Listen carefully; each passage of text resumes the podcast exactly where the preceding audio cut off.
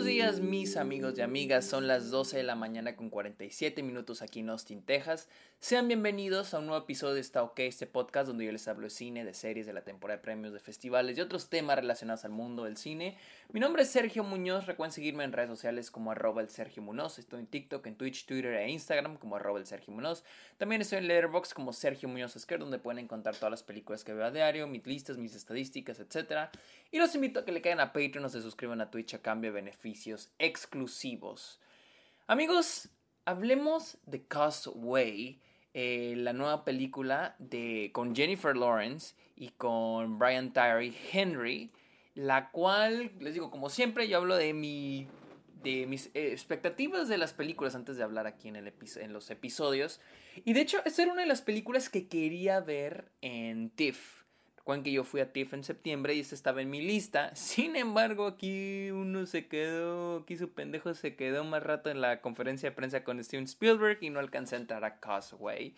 Por lo que tuve que esperar ahora que se estrenó. Ya lleva casi un mes que se estrenó en Apple, Apple TV Plus, donde la pueden encontrar en este momento. Y hace dos días me di la oportunidad de verla. Así que hablemos de Causeway dirigida por Lila Newbe Newgiver.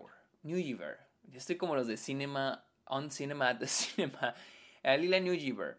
La película sigue a una mujer, a una soldado que vuelve de, este, de Afganistán luego de haber pasado por un evento traumático, el cual la deja con un problema cerebral. Y pues eh, vamos a ver sus esfuerzos por adaptarse nuevamente a su vida en casa. Eh, y con esto también su idea de querer volver a Afganistán.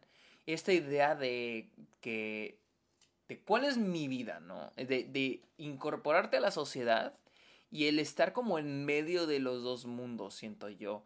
Y que fue una, una, de las cosas que más me gustaron de la película, esta idea de, de cuál es mi hogar, dónde pertenezco. Y creo que eso es lo que más me gusta de la película, el, mensaje que trata de dar, porque en este viaje del personaje principal está Lindsay, interpretado por Jennifer Lawrence, pues conoce a James, interpretado por Ryan Terry Henry, y ambos van a compartir estas historias de trauma, estas, estas historias de las que están saliendo, que están tratando de superar, de move on, eh, avanzar con su vida, pero es esta idea de cómo avanzo con mi vida. Y pues el uno encuentra al otro, este... Y encuentran en, el otro una forma de... de reconciliación, por así decir, consigo mismos y con su pasado. Y les digo, creo que lo más chingón de esa película son sus intenciones.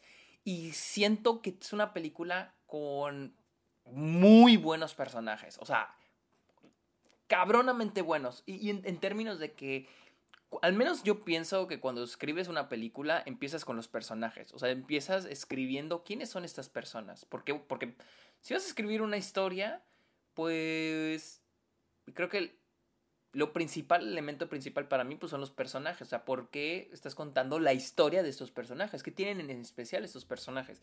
Y creo que aquí lo más chingón son los personajes. Siento que son personajes, como dije, con traumas, con eventos trágicos en su vida y que están tratando de superarlos y al mismo tiempo aprender a vivir, aprender a decidir cuál es mi hogar, encontrar un hogar. Y creo que esto es lo que encuentran con el otro, un hogar. Y eso es lo que más me gusta, los personajes. Las actuaciones también se me hacen muy chingonas. Jennifer Lawrence es muy buena, igual Brian Terry Henry, asombroso.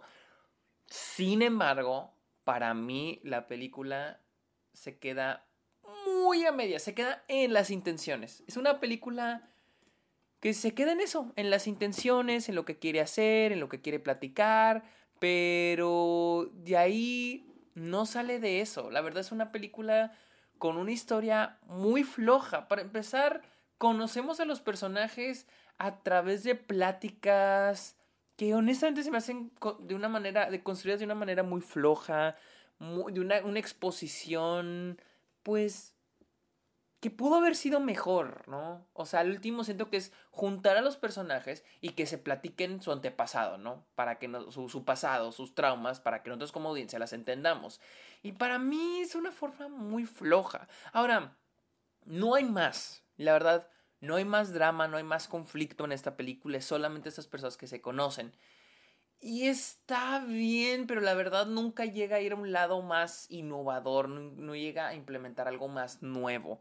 Eh, la película se queda en personajes que se conocen, personajes que por fines, no sé, como por destino de la vida, por el destino, se encuentran, se hacen compas, se hacen más cercanos, se empiezan a revelar su pasado, se abren el uno al otro.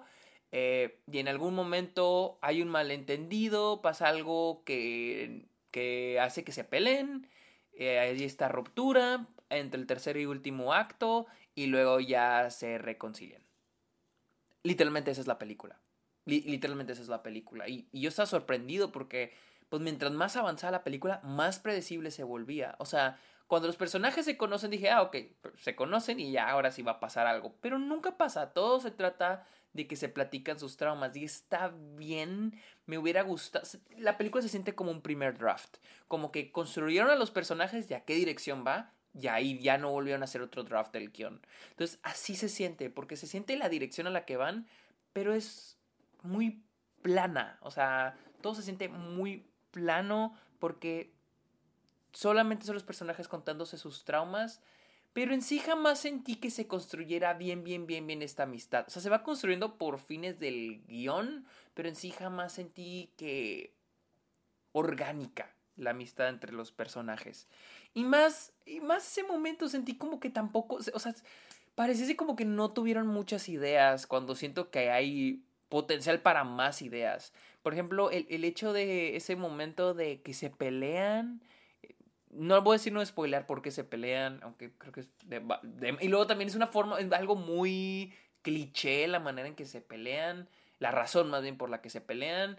Eh, la verdad, para mí fue como que en serio, o sea, este porque por lo general es típico que en las películas de comedia romántica o las películas románticas, esto no es una comedia, es un drama, pero en este tipo de películas el, brincamos del tercer al cuarto acto, el último acto, a través de una ruptura entre los personajes. La típica, típica ruptura. En, en, Shrek lo vemos, por ejemplo, cuando el malentendido, en el que quién quiere estar con una criatura fea, ¿no? Y lo Shrek dice, ay, está hablando de mí, se enoja, y ese es el brinco del último acto. O sea, es algo que siempre se ha hecho, y en esta película me sorprende que hagan eso. O sea, me sorprende que ese es el brinco al último acto. Se me hace pues no sé, flojo. Y la resolución en cómo se reconcilian también, o sea, es una película que está undergreeding, es una película que le falta, o sea, que, que ahí están las ideas, pero que le falta más desarrollo, mucho, mucho más desarrollo. O sea, y más porque tiene muy buenos personajes,